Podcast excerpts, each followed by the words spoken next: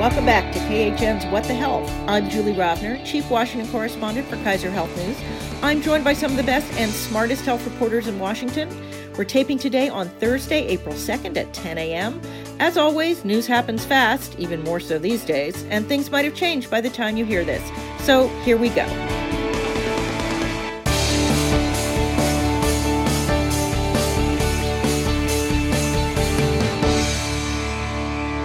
Today we are joined, virtually of course, so bear with us please, by Alice Miranda Ollstein of Politico. Good morning. Margot Sanger Katz of the New York Times. Hello. And Joanne Kenen of Politico. Hi, everybody. Later in this episode, we will have our Bill of the Month interview. This month, KHN's Liz Szabo, with a guest appearance from one of her cats, talks about a very expensive genetic test that, at least medically, turned out okay. So, today is our first time podcasting from separate locations, and we're still working out the kinks. So, if the sound quality isn't quite up to our usual standards, I hope you'll understand. Also, there will be a guest appearance or two by barking dogs. Uh, and no surprise, today we will talk all coronavirus all the time. But let's start with the ACA. How is that connected to COVID 19, you ask? Well, let's see. 11 states and Washington, D.C. have so far reopened their exchanges for enrollment. I have said this repeatedly and will do so again right now. If you lose your job and your health insurance, you automatically are eligible to buy insurance under the Affordable Care Act. But reopening the marketplaces could help people who didn't buy when they could have and could help people upgrade who might have bought insurance that doesn't cover very many benefits. The administration said it was considering reopening ACA enrollment, then said it wouldn't. Then the president last night at the briefing said he was considering it again. What is going on here? Margot, you've been writing about this.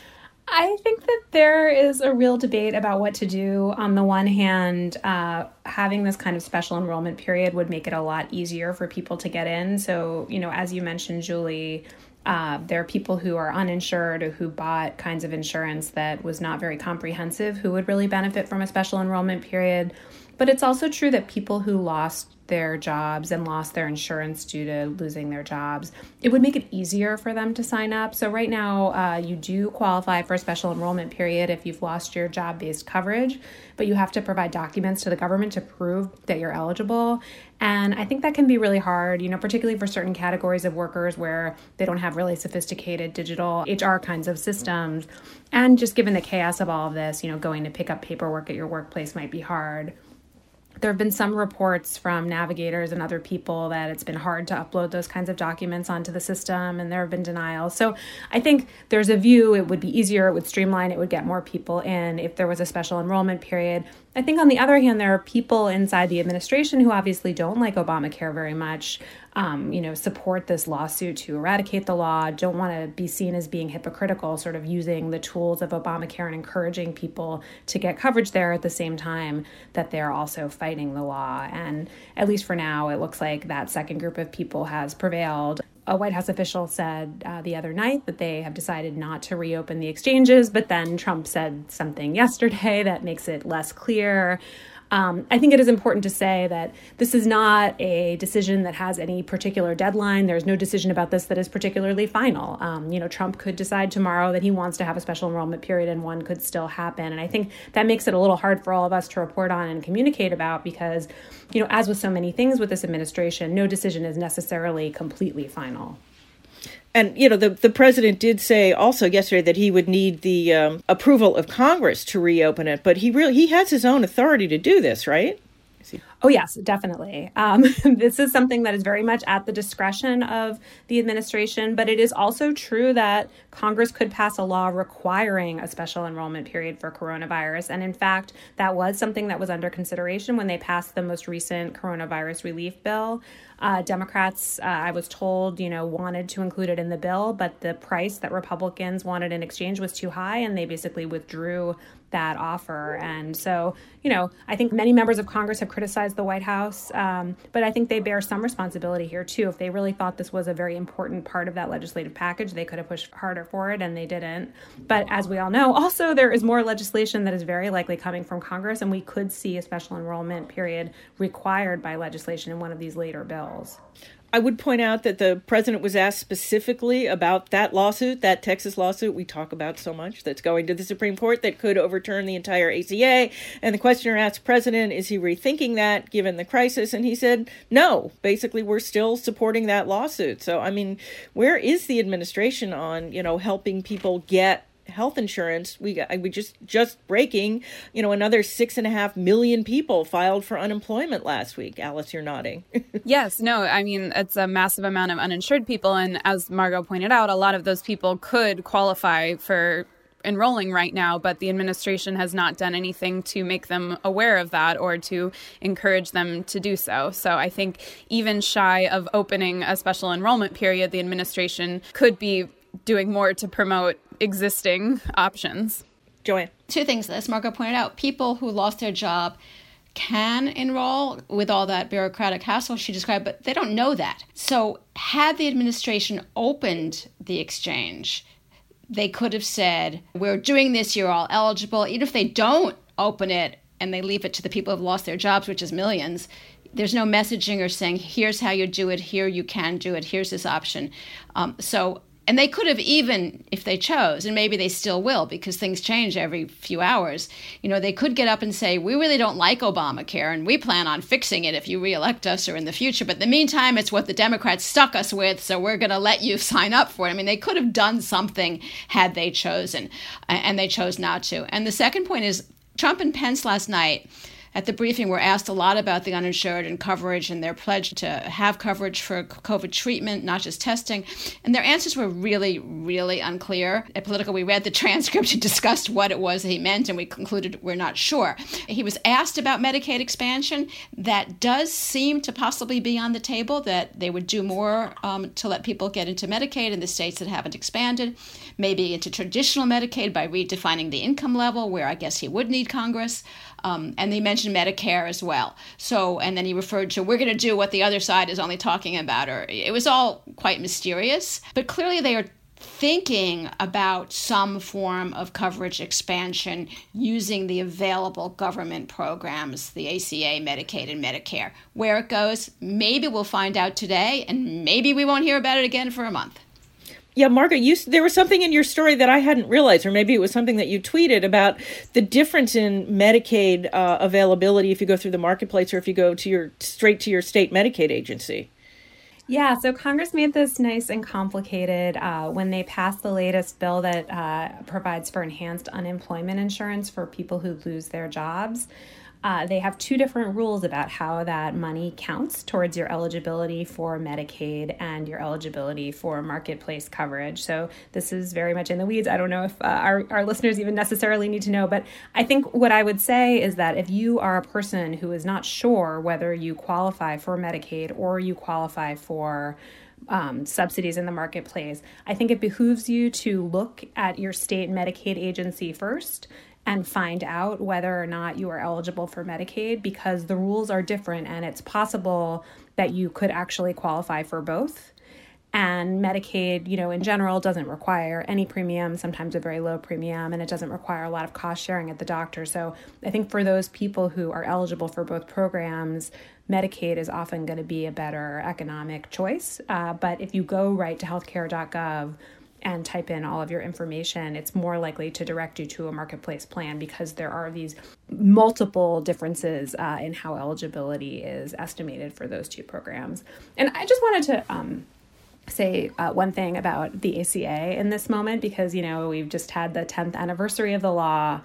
Uh, and I know you guys had a special podcast about this, but I do think, as confusing as this all is and as little communicated as it is, I do think it's worth acknowledging that, you know, the ACA was passed on the middle of the really big recession in 2008, but it wasn't there for people at that time. So there were large numbers of Americans who didn't have jobs and didn't have health insurance through their jobs during the Great Recession, and they really didn't have very many options. They could buy Cobra, and Congress helped them a little bit with that.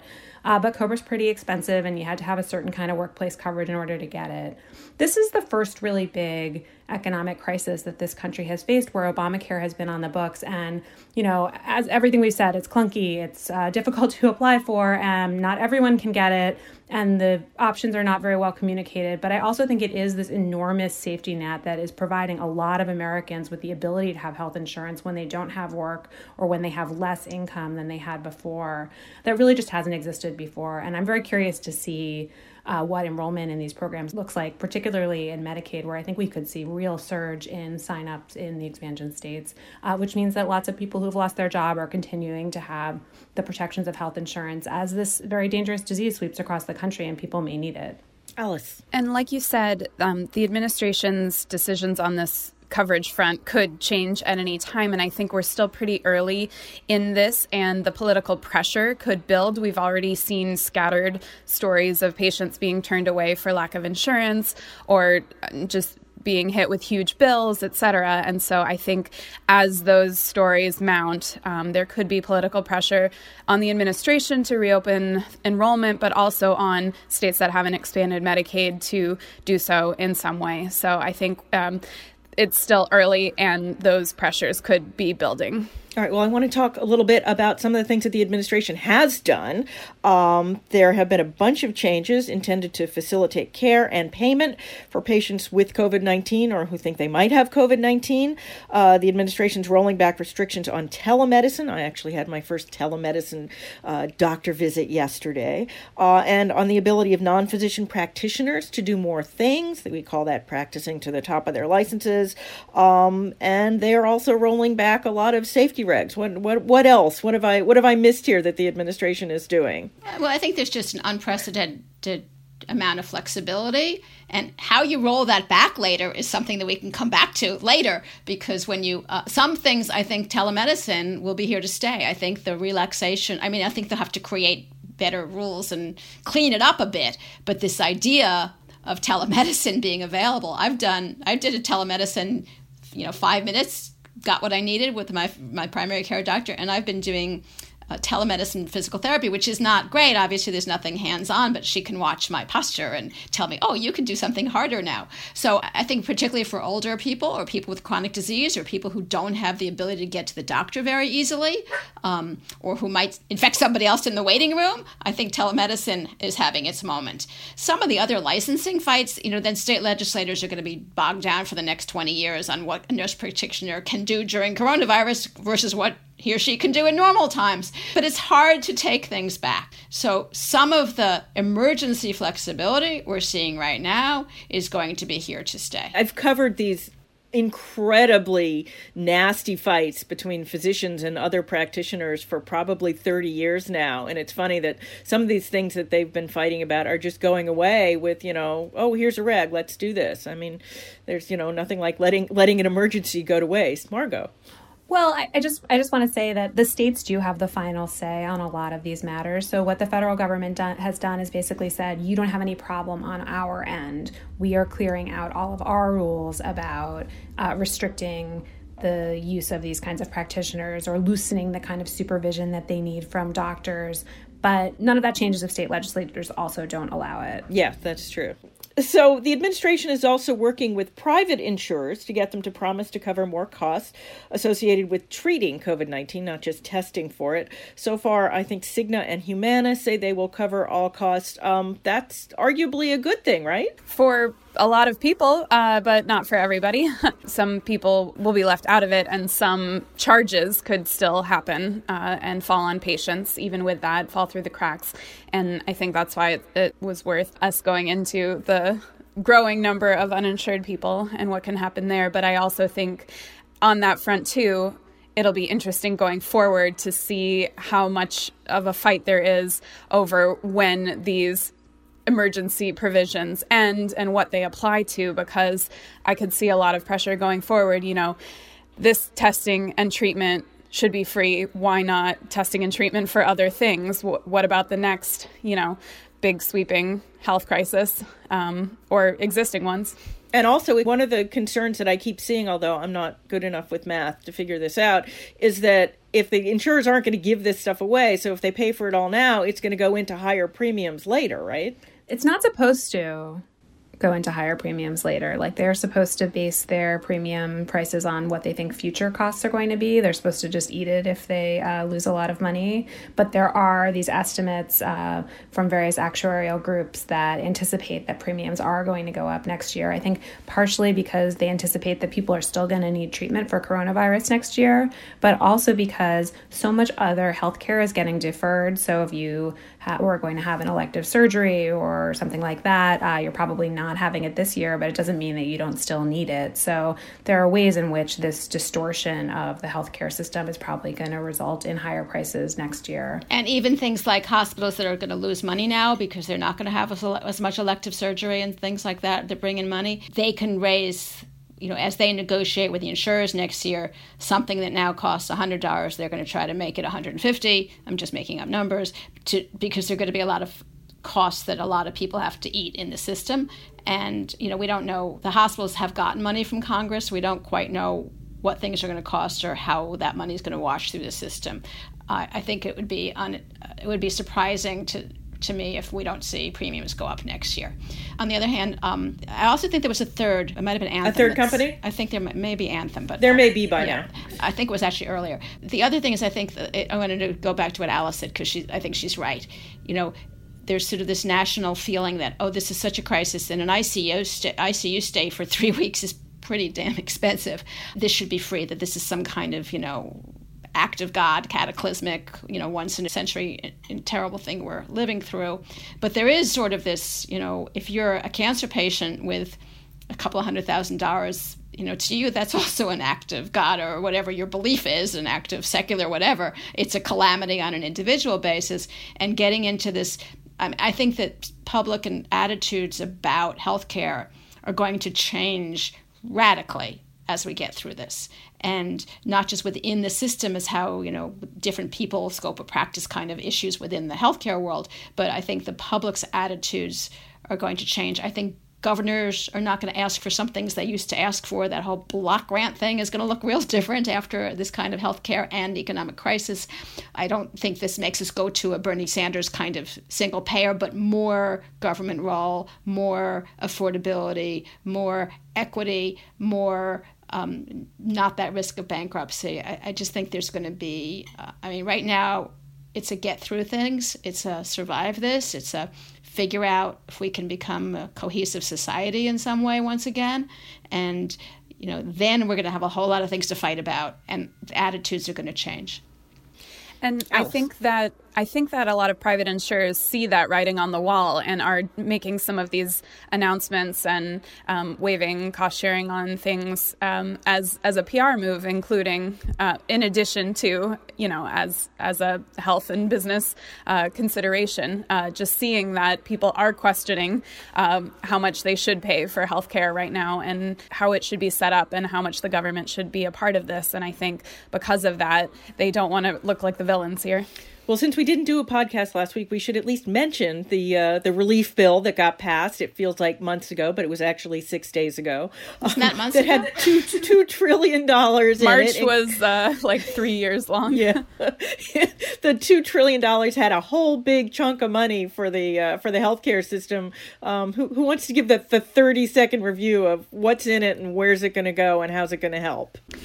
Well, I'll I'll start, but Thank others should jump in. Um, so one issue with the 100 billion plus for hospitals is that there isn't a lot of details about how it's going to get distributed. And so there is a lot of concern um, over how it will be divvied up because small rural hospitals are already on the edge of closing their doors and running out of business. And especially now when they're not doing these elective surgeries where they made a lot of their money before. And so they are really hurting and need the money. But the bigger hospitals in urban areas are also right now handling the bulk of the coronavirus crisis and so they really need the money too they have doctors you know reusing masks and all of these dangerous things um, so i think there's a lot of concern over how it will be divided up and who will get the money when I actually wrote a story about the coming food fight between sort of the large urban hospitals and the rural hospitals who both need money for different reasons. Margot, you want to add to that? Yeah, I think there's also a really big concern among hospitals about just the speed with which the money gets out the door. So, uh, you know, I spoke with folks at the American Hospital Association this week. That's sort of the biggest trade group for the industry. And they said that they were really okay with how vaguely worded the language was in the legislation because they wanted uh, there to be an ability to just like get checks out the door. And so what the AHA has asked for is for I think about a quarter of the money to just like be given out on a blanket basis, you know, a certain percentage to every hospital um, right away so that they have some immediate financial relief. And then there can be more time for the kind of food fights that we were talking about. Um, I think there's a worry that even if uh, the government gets the formula perfect, uh, if it takes too long and the hospitals don't get the money, that they're going to be in really acute financial distress. So I think we're going to see sort of fights about both things fights about speed and simplicity, and then fights about the perfect formula. And I think there's also an expectation by hospitals and other healthcare providers, and maybe even insurers, that there's going to be more money for them uh, coming in future packages. All right, well, one more this week. Um, you would think that the abortion wars would be on the back burner with all the other stuff that's going on, but apparently not. Uh, a half a dozen Republican states, apparently following the famous Rahm Emanuel adage, not to let a crisis go to waste, are effectively banning abortion on the argument that it's an elective procedure. Alice, you're following this. Is this is this argument working? So it's working in the sense that one of the biggest states in the country has, for now, banned abortion. Um, the Fifth Circuit allowed Texas's ban to continue while all the legal fights play out at the district court and at the Fifth Circuit at the same time. We could get an update later today on where that's at. There's legal battles going on in many other states, in Ohio, in Oklahoma, and Iowa. So uh, we're tracking all of this. I think it could go to the Supreme Court. I think it will be a really interesting question of government power during a pandemic. I think it will also be interesting to see how well the state claims of the purpose for these bans hold up in court. So they are saying that the purpose is to conserve personal protective equipment like masks and, and gloves and gowns so they are not used in abortions and that they are all going to hospitals treating coronavirus patients. Abortion clinics that have sued to get these laws stopped are saying that, look, we barely use any personal protective equipment. Uh, this won't really save it. And in fact, if you force people to give birth later because of this, that uses far more. Um, also, uh, a lot of abortions early in pregnancy are done just by handing a pill, so that doesn't require any personal protective equipment at all. Whereas if someone is forced to delay their abortion for a few months, past the point where they can use a pill and they need to have a surgical abortion, that uses more personal protective equipment. And so I think getting into those uh, factual debates uh, will be really interesting going forward. Yeah, this this was a fight I will say I did not expect, um, but it seems to be happening in a lot of places. All right, well, that is the news for this week. Now we will play my Bill of the Month interview with Liz Szabo, and then we will come back and do our extra credits. We are pleased to welcome to the podcast my KHN colleague, Liz Szabo, who wrote the current Bill of the Month. Welcome back, Liz. Great to be here. So, this month's bill is about something that's increasingly common a genetic test to help diagnose a current disease. Who is our patient and what led her to this test? Well, her name is Michelle Cooper Smith, and she had a standard typical blood test during her yearly physical, and it looked like she had too many platelets. Uh, those are the cells or cell particles that are involved in uh, clotting and, and stopping you from bleeding too much. And this went on for a couple of years, so her doctor suspected that she might have um, a genetic blood disorder. So her doctor recommended a bone marrow biopsy where they take a big needle and suck out a, a section of bone marrow and then they do an analysis, and that would help the doctor confirm the diagnosis. And the genetic test provided good news medically, right? Yeah, medically, she got good news. It looks like her disease was not aggressive. She didn't need immediate treatment. And uh, the only treatment she's getting for now is that she takes a low dose baby aspirin every day, and she's going to check in with her doctor every three to four months, or at least she was supposed to before coronavirus. And then, as we say, the bill came. How much was it? $2,400. And this was particularly a shock to her because it was $2,400 for the genetic testing She didn't even know she was going to have genetic testing. Her doctor just told her you need a bone marrow biopsy. This is a painful procedure, so she put it off for a good long while. But uh, when the bill came, it was for $2,400 for an out of network lab. And honestly, she didn't know there would be an out of network lab. She didn't know there would be genetic testing. And she, I mean, she had gone to an in network provider, right? She did all her sort of basic health insurance homework. Yes, she did everything she was supposed to do. She went to an in network doctor. She made sure that she went to an in network hospital. Um, she had no idea that her blood sample or that her bone marrow sample would be sent to an out of network lab. So, what ended up happening with this bill? Well, she tried making dozens of phone calls and got the runaround. Uh, one person from the insurance company said, Well, you needed pre authorization that you didn't get. She got a letter from the actual lab saying, Well, they're denying it because it's experimental. Every person she called seemed to give her a different answer, and she could not get a straight story. And I mean, these tests are no longer really experimental, are they? They're pretty common. Yes, they are common, and genetic testing for her particular blood disorder is considered standard of therapy because not only can it confirm the diagnosis, but people with certain genetic mutations may react a lot better to certain drugs. So it actually can affect how you're treated. So, on the one hand, genetic testing is considered the standard of care for someone like Michelle However, the question is which test by which company, which brand, which type. This field is growing so fast that there's just a huge array of different kinds of tests from different brands, and often doctors and insurance companies don't agree on exactly which test to use. So, what did she end up having to pay? In the end, um, she is not paying anything. That's because after KHN got involved and we called her insurance company, they expedited her appeal and said that they would cover her lab test as if it were in network. Uh, that could potentially leave her on the hook for half the bill, which would be $1,200. However, we called the lab and they said they have no plans to have her uh, pay the balance. All right, so so this patient had a happy ending, but is there any way for other patients to avoid this? I will say that I had one of these myself. I had a genetic test at an in-network provider that was sent to an out-of-network lab, and it took six months to sort it all out. It's a real uphill battle for a, a patient like this. Um, one thing you can know is uh, try to check and see if your state has a surprise billing law. Now, the weird thing about Michelle is that she lives in New York, which has a surprise billing law. Her insurance company is in Maryland, which also has a surprise billing law. So those state laws don't necessarily protect you, but try if possible to ask your healthcare provider if any outside contractors will be involved. And there are so many different outside people who can get involved in your care, people you will never see, like pathologists, anesthesiologists, clinical labs, radiologists. It's, it's really hard for the average person to even anticipate who might be involved in their care, but try to ask as much as you can. Um, and then check and see if, if they're in network. If they're not, ask if you can go with an in network provider. So basically, buyer beware.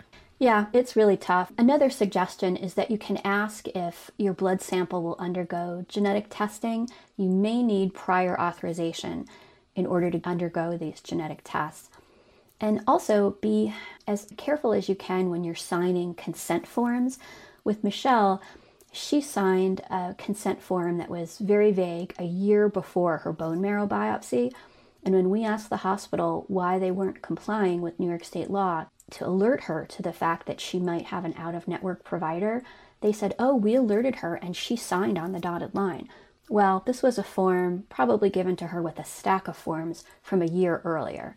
So, yeah, buyer buyer beware again. Uh, we will keep on this. I'm sure you will too. Liz Szabo, thank you very much. Great to be here. Thank you. Okay, we are back, and it's time for our extra credit segment. That's where we each suggest a story we read the past week we think others should read too. Don't worry, if you miss it, we will post the link to these stories on the podcast page at khn.org slash what the health. Margot, why don't you go first this week? Uh, sure. I wanted to recommend an article from Bloomberg. The writers are Olivia Carville, Emma Court, and Kristen V. Brown. And the article is called Hospitals Tell Doctors They'll Be Fired If They Speak Out About a Lack of Gear. And um, this is a story about hospitals that are really trying to clamp down on uh, healthcare providers who work there from complaining about unsafe working conditions. So they are threatening to fire or otherwise sanction people if they talk to reporters or make social media postings uh, about not having personal protective equipment. There have been stories like this in a couple of other places as well. But I think it just really I mean, two things. One, I think it is just an ongoing tragedy of this whole situation that we don't have adequate protective gear for our healthcare workers and that people are being asked to work in conditions that expose them to illness uh, when they're trying to help people who are already sick. Uh, but also, it just you know is really astounding that, um, although not at all surprising to me, that hospitals are trying so carefully to control the messaging about how they're doing it and trying to avoid any kind of bad publicity uh, in this crisis. Yeah, it, it's really pretty stunning. Alice. Yes, uh, I wanted to recommend a piece from the Washington Post by Amy Goldstein. Uh, it's called Trump Ban on Fetal Tissue Research Blocks Coronavirus Treatment Effort. This was sort of a, a long simmering story from several months ago that has now gained new relevance. So, the Trump administration, under pressure from anti abortion groups and forces, put a lot of limitations on research using fetal tissue donated by women who've had abortions. And that tissue in the past has been used for all kinds of research on HIV treatments, cancer, etc. Now it could be used to research treatments for coronavirus uh, because this one NIH lab in the story was using the fetal tissue to humanize mice to make them have more human like lungs, and that allowed them to be infected with coronavirus and then they could test different possible treatments and that's all been on hold because of the new Trump administration restrictions. And the lab has been waiting for weeks for an answer from the Trump administration whether they can get an exemption to keep doing this research because we're in a crisis and we need a treatment as soon as possible. And so I think it's it's a real life demonstration of the consequences of these kinds of actions. Joanne, I, I liked a piece. There was an essay in the New Yorker called um, "The Death of Juan Sanabria," and he's a Bronx doorman. And it was the story. He was one of the first. It was by Jonathan Blitzer. He's one of the first deaths in New York, and I liked it because this is such an avalanche and it's enveloping us and the four of us are involved in some of the policy and national and public health issues. And this was just it brought it home to the story of one individual his relationship with his community because he had been a fixture in that building on the grand concourse in the bronx and his family. And their story is sort of everybody's story now. Well, mine is from the New York Times. It's by David Sanger, Zolan Kanno-Youngs, and Nicholas Kulish, and it's called A Ventilator Stockpile with One Hitch thousands do not work. Uh, and it's a pretty facial challenge to President Trump's frequent claim that his administration was left with a mess by the previous administration. It turns out that the Trump administration let, let the contract lapse for maintenance of ventilators in the national stockpile. And by the time a new contract was put in place, a lot of the ventilators had fallen into disrepair, which is part of the problem that we have now. It's a very sad story. So that is our show for this week. As always, if you enjoy the podcast, you can subscribe wherever you get your podcast. We'd also appreciate it if you left us a review. That helps other people find us too. As always, you can email us your comments or questions. We're at what the health, all one word, at kff.org, or you can tweet me. I'm at Jay Rovner. Margot. At SangerKatz. Alice. At Alice Ollstein. Joanne. At Joanne Kenen. We will be back in your feed next week. In the meantime, be healthy.